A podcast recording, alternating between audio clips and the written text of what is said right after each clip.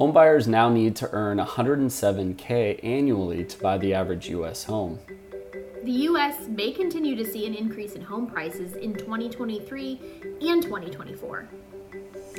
Rent prices are finally slowing down for the first time in 18 months. And buying a house on a Thursday could be your best bet.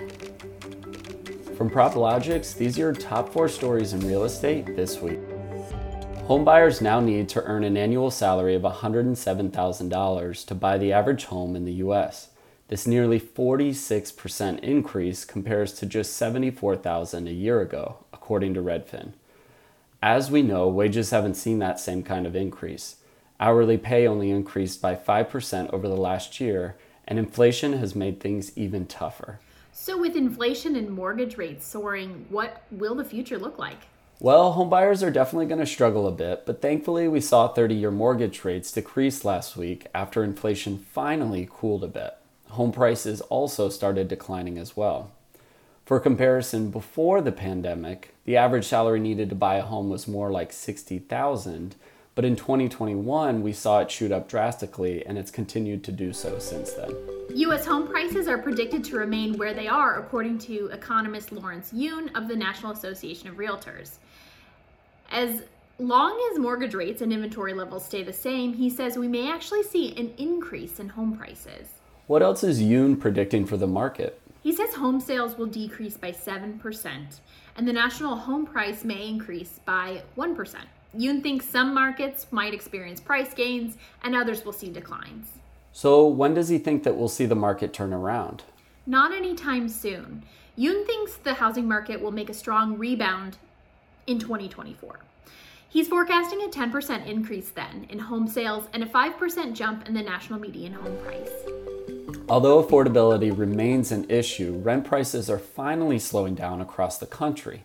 Realtor.com's October rental report showed rent prices slowing to just 4.7% year over year. This is the slowest pace in 18 months across 50 of the largest metropolitan areas. Okay, so they're slowing, but they're not actually going down. Right. So overall, rent prices have increased 23.5% since October of 2019. However, October of this year was the ninth consecutive month of a slowed pace, and in the last three months, we were down to just single digit increases. So there is some hope for renters out there. Yes, thankfully. If rent prices continue to slow, things will be looking up for renters. But those renters that are looking to make the jump to homeownership are probably going to have to wait. Inflation and the housing market are just making home buying too much of a challenge. The report showed that only 32.3% of renters are considering buying a home in the next year, which is down from 34.6% back in July.